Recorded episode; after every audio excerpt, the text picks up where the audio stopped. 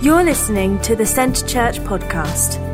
We hope you enjoy this message recorded live from our Burgess Hill campus. On Friday, for those of you who are with us, I shared this passage of scripture in 1 John chapter 4 verses 9 to 10. It says, This is how God showed his love among us. He sent his one and only son into the world that we might live through him. This is love. Not that we love God, but that he loved us and sent his son as atoning sacrifice for our sins. The Easter message is God's love for us first and foremost. This is what real love is. Not that we loved Him, not that we, we somehow were such wonderful people that so admonished and, and, and praised Him that He thought, you know what, you're such great people, I'm going to die for you. But no, while we were actually sinners, while there was still stuff in our lives, while we didn't even care about Him, He cared for us and loved us. And this love wasn't just demonstrated by a feeling or by some sympathy, but it was demonstrated by sacrifice. Jesus took our sin, his penalty of death upon himself, and died upon the cross over 2,000 years ago for you and for me because of this amazing love.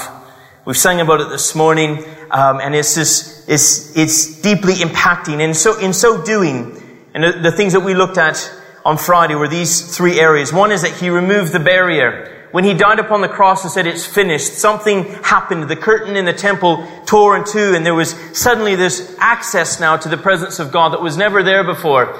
Before, only one priest in the, in the uh, one priest could go in once a year, the high priest, and could make an atoning sacrifice for the sins of the people. But that was a, only a once in a, a year experience. No one else could go in. And at the point that the curtain was torn in two, suddenly what was once unobtainable by everyone except for one person in all of humanity once a year, was now suddenly wide open.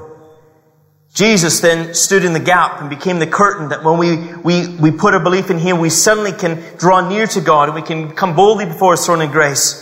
And what all that stood opposed to us was now removed, and Christ became this intermediate curtain or doorway that we could go through. And so in doing so, He also removed it. When He died upon the cross, He removed our shame and our condemnation he forgave our sins, and it wasn't just covering or sprinkling, a blood sprinkling our sins to kind of ease the problem, but actually He removed our sins.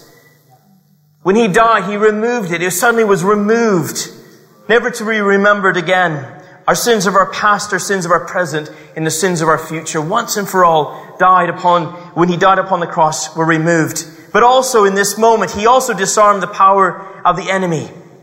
You see, the enemy, because of the sins of Adam and Eve, had legal rights to certain things. And in that time of, of him dying upon the cross, we see in Colossians, it says this, He forgave all us our sins, having canceled the written code by its regulations that was against us and stood opposed to us. He took it away and nailed it upon the cross. And having disarmed the powers and authorities, He made a public spectacle of them, triumphing over them by the cross. He disarmed the enemy, triumphing over them by the cross. In Christ, the enemy no longer has authority over us because through his death, he conquered and took back all authority.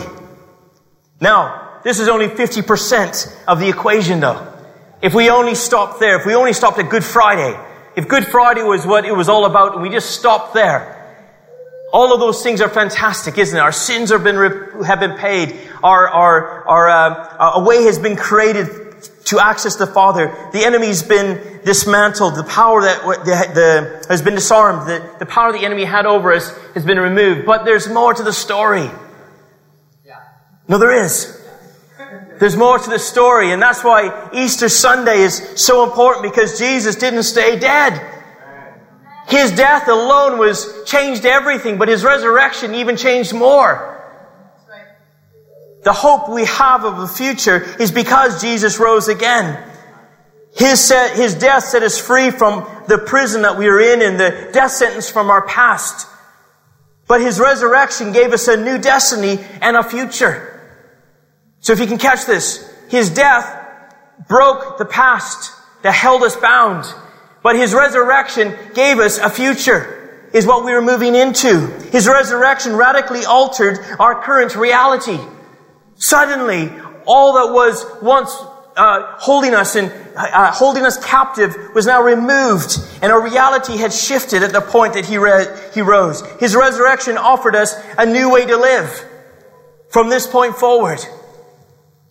In fact, Jesus makes a statement to Martha and her uh, when her brother Lazarus dies. And in fact, it's a little bit of a strange story to be talking about on Easter Sunday. But I believe there's something really powerful about this story that we're going to liken to Christ's resurrection. Is the resurrection of Lazarus. Is that okay if we kind of divert a little bit from the story? Because it, it brings it into perspective, into the application of what this story means to you and to me today. Jesus didn't just rise from the dead because he didn't want to stay dead. Okay? Are you catching this? Yes. He didn't just rise from the dead because it was a good idea not to stay dead. There was a purpose and a plan that he had in, in rising from the dead.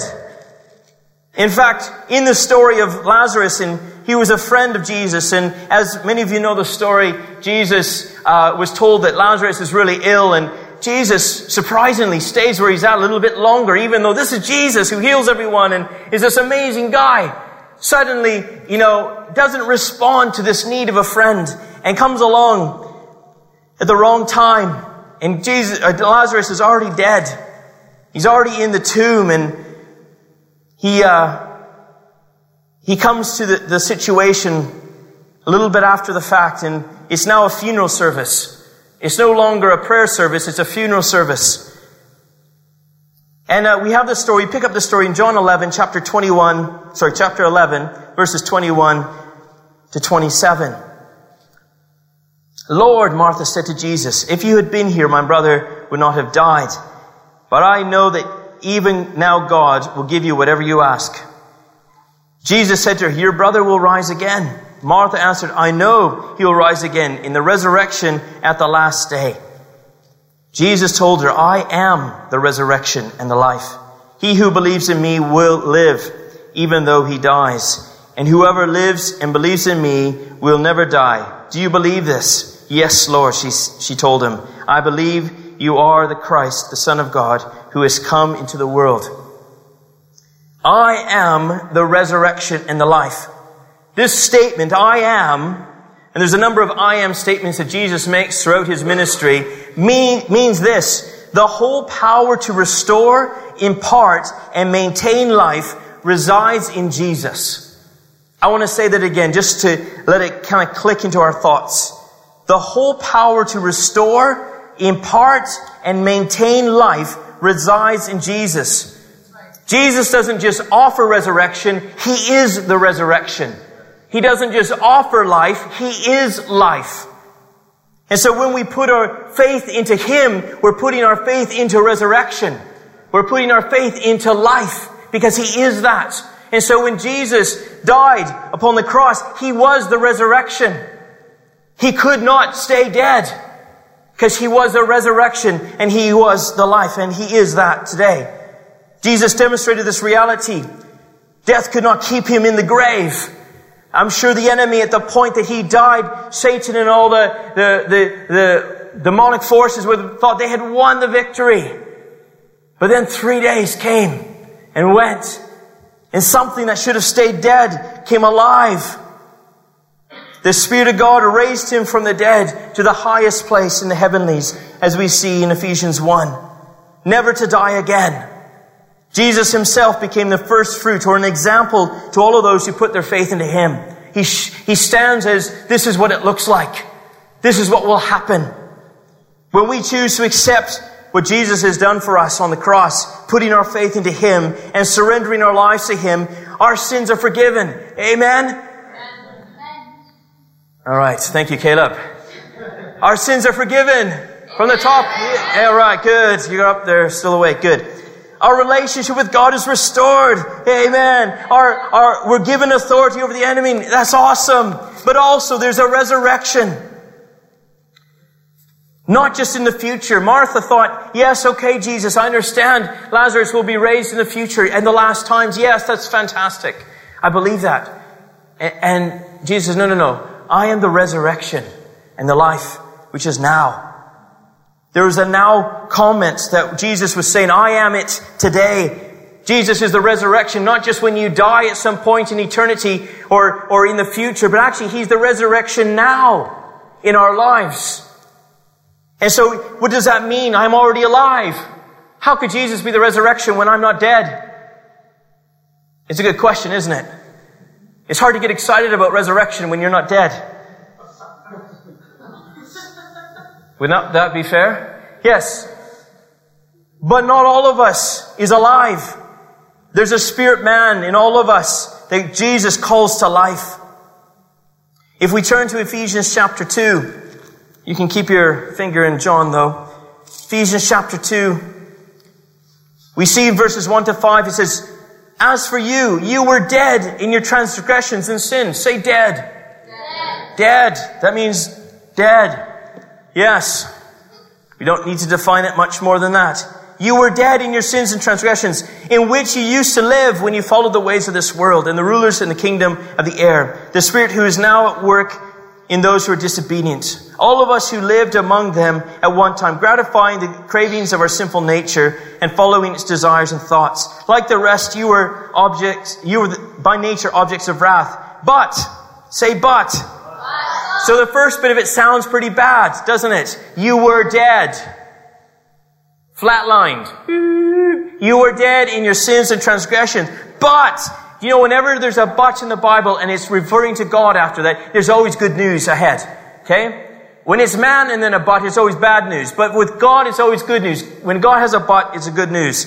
But God, in His great love for us, again, that's what we looked at on Friday. Because of His great love for us, He forgave all our sins, right? But because of His great love, God, who is rich in mercy, made us alive in Christ. Even when we were dead in our transgressions, it is by grace you have been saved. Because of God's great love for us, He has made us alive. What is it to be made alive? It's to be resurrected. Our, the resurrection of our spirit man Jesus calls us to come alive in Him. No longer does sin and death have a hold on us, but we are now alive. We are now restored. There's, when Jesus says, I, I, I'm coming to bring life to you, it means there's something deep inside of you that was once dead is, is made anew. It is something starts to happen inside of us. And again, what does this look like? What, what kind of example could we see? And if we go back to the story of Lazarus, he was physically dead, okay? He wasn't just spiritually dead. He wasn't spiritually, he was dead dead, okay? He was in the tomb dead. He was stinking dead. Right?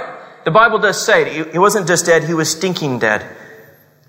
Because they were a little bit hesitant to open the tomb because of the smell that might happen, might, might be, be smelt. Anyways, verses 38 to 43, it says this, Jesus, once more deeply moved, came to the tomb. It was a cave with a stone laid across it. He says, Take away the stone.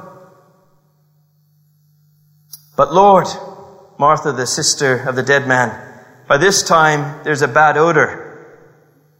See? He was stinking, stinking dead. For he has been there for four days. That's a very long time in a hot climate. Right? It's not a good idea. Can I just say that Jesus said, take away the stone.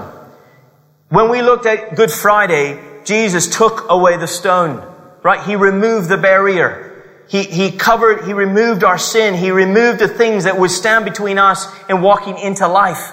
And so when we look at Good Friday, we see the first half of the equation. Good Friday is taking away the stone. Everything that separates, everything that holds us back, everything that imprisons us is removed on Good Friday. The death upon the cross, it is finished, is taking away the stone. But he doesn't just leave us there to stink. He says in verse 40, I did not tell you, did I not tell you that if you believe, you will see the glory of God? So they took away the stone and the Lord looked up and said, Father, I thank you that you have heard me. I know that you always hear me, but I said this for the benefit of the people standing here, that they may believe that you sent me. When he had said this, Jesus called out in a loud voice, loud voice, Lazarus, come out! The dead man came out with his hands and his feet wrapped with strips of linen and a cloth around his face. Jesus said to them, take off the grave clothes and let him go. Jesus called out in this voice, Lazarus, come out, or Lazarus, come to life. Lazarus, Resurrection is here. Lazarus was dead in, in deadness. Gone. Is that a word, deadness? I'm sure it is somewhere in the world. Deadness. He was dead. And Jesus had come to life.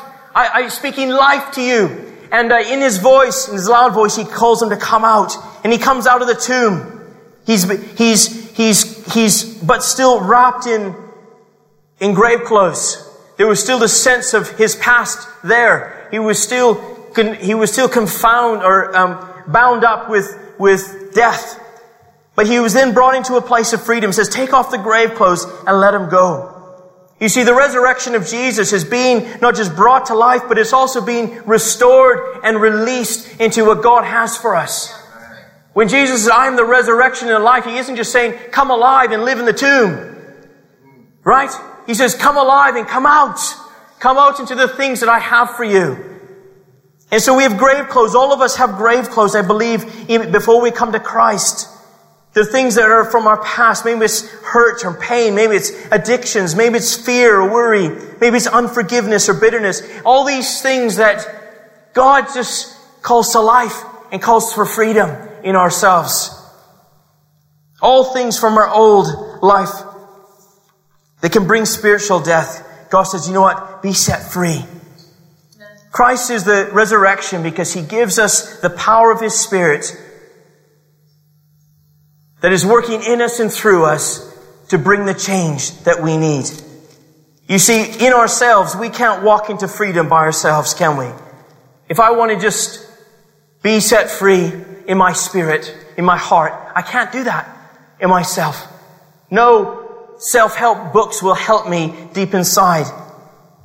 But when we give our lives to Jesus and when we're in Him, we are in the resurrection. When my faith is in Jesus, my faith is in a, the resurrection. And what does that mean is that His resurrection power that raised Him from the dead is now in me, raising my spirit from the dead. And all that was binding me and holding me back is that the Spirit of God comes inside of me and helps to release me. It's not up to me to try to set myself free, but the Spirit of God is setting me free. Because where the Spirit of the Lord is, there is. Why? Because God is the God of restoration and the God of resurrection. That's why there's freedom when He comes into our lives, is because He is freedom. His Spirit brings freedom. That's the byproduct of Him dwelling in our lives.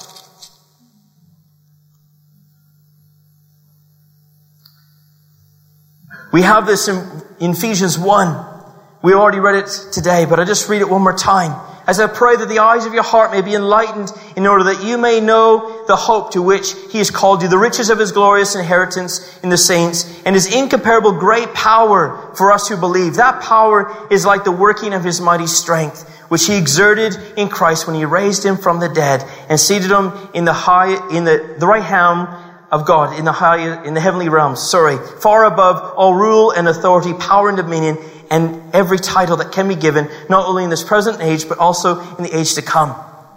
That same power is in us. And what Paul is praying is that the eyes of their hearts and the eyes of our heart would be enlightened so we would fully appreciate the resurrection power that's in us.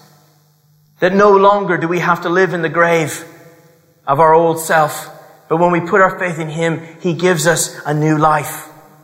And that is the hope that we have and the understanding and the revelation that we receive. And so Jesus said, I am the resurrection and the life. And so it isn't just coming to life, but this is a new life that He gives us by the Spirit. It's a life that's eternal. It's a life that's more abundant. You say, well, I'm already alive. What, what are you talking about a new life? It seems almost contradictory when we're still living to say, I'm going to give you a new life. But what happens is the change of the, your, your inner man, the, the, the person on the inside of you comes alive. When we're born into this world, the problem is, is that sin is, we're born into sin. And, and obviously, you don't have to teach a child to be naughty or bad, do you? It happens all on their own. Somehow at two years old, it just clicks in. They just know. Don't want to do that. Why do I want to do that? No, it's mine. Don't want to share. Don't like you. I'll lie.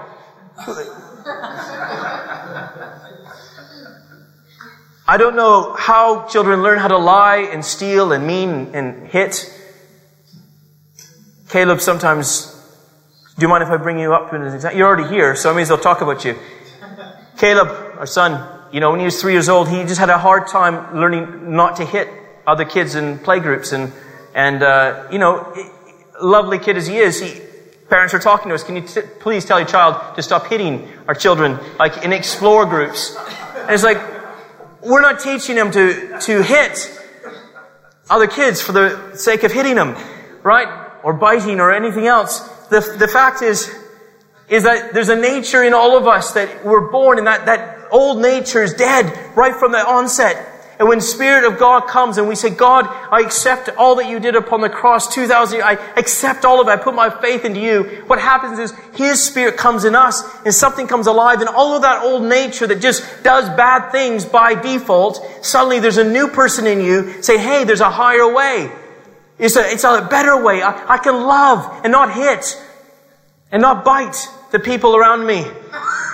Right, Caleb? I, there's a Spirit of God that is now alive in me. Calls me to be kind and joyful and peaceful and all those things. It's more abundantly. We're given new identities as, as new believers. And so what does it mean to have a new life, a new identity? It's the same thing as you receiving a passport. A new identity. Now anyone who, um, I know in America it's a big thing. I'm sure it happens in the UK. Is if you if you tell um, you confess in a in a um, trial, and uh, they they you have to be relocated for your own protection. Does it happen in the UK? Does it witness protection? Yeah, and they give you a new identity, right? You don't just move to another place with your same name and the same. No, they change everything about you so that you can't be traced back to the bad people.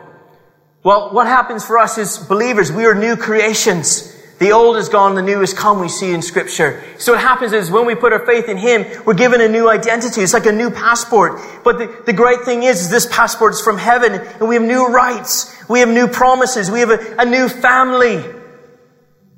It's us. There's provision. God says that we can, we can trust in Him because He's our Father and, and we can, as a, as a re- result, there can be peace in our hearts. And so maybe our old nature, we live in a state of being stressed out and worried and fearful about our future and our finances and our family and world peace and whether the Labour government or, or, the, or the Conservative government will be in power. All of those things can, can dominate us.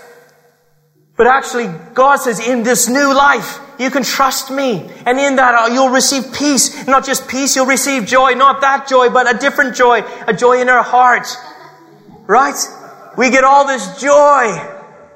Not because of circumstances, but because of His Spirit in us. And so we don't have to just be happy clappy because we sing nice songs on a Sunday morning. But deep down inside there's a joy because we have a new life. We're part of a new family. We've got everything going on. Yeah!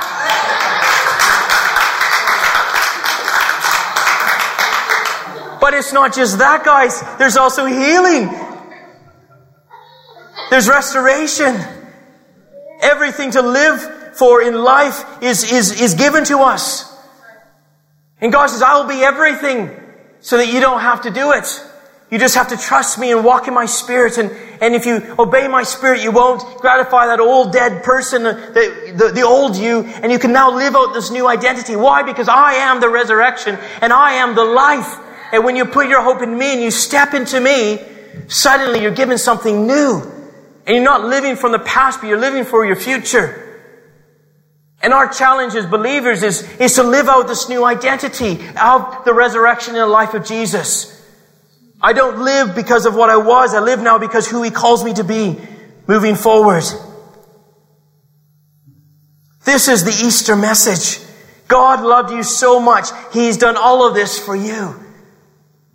And this could have only been accomplished if Jesus came to this world, stepped into our planet, stepped into our shoes, became that sacrifice to pay for all our sins, all the things that entrapped us, all the things that held us back. He paid for it all in one go. But then he, he, he came and rose from the, the, the, the death, from the grave again. And in that resurrection, we now have a hope and we have life And it's not just kind of this fictitious thing, this hype. But I can, we could have testimonies this, this morning, I'm sure, of people who lived a life. And at the point that they met Jesus and gave their lives to Him, resurrection happened inside of them. I'm sure many of you could testify to this. And it wasn't just because of something you felt, but it, a, a reality shifted inside of you. You became the new you. This morning, I want you to know that your sins are forgiven because of Jesus. A way has been made through Jesus that we can come boldly before God and have relationship with Him. It's not dependent upon our good works, but it's all dependent upon what Jesus has done upon the cross and us putting our faith into Him.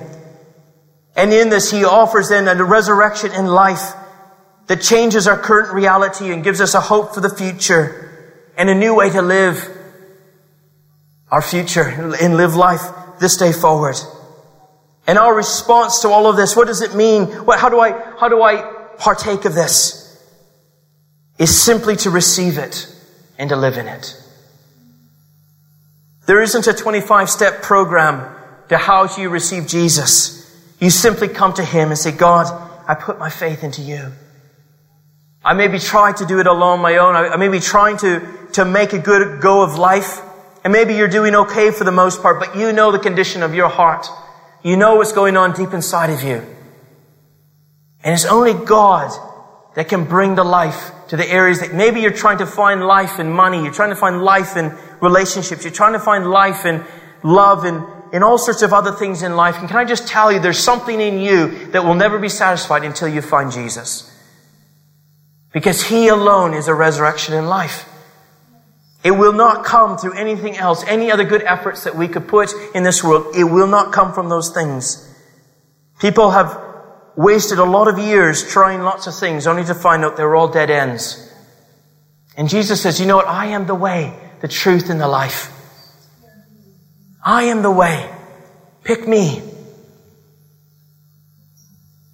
Jesus today is everything that we need. And wherever you're coming from in the spectrum of faith, I pray that today you're, you're one step further, one step closer to finding who God really is in you.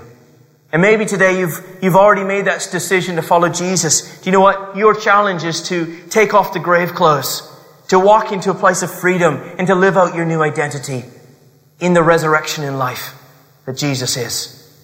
To not continue to live as you once did, but to live according to the Spirit and to live out your destiny according to His plans and purposes. Thank you for listening to this week's podcast at Centre Church.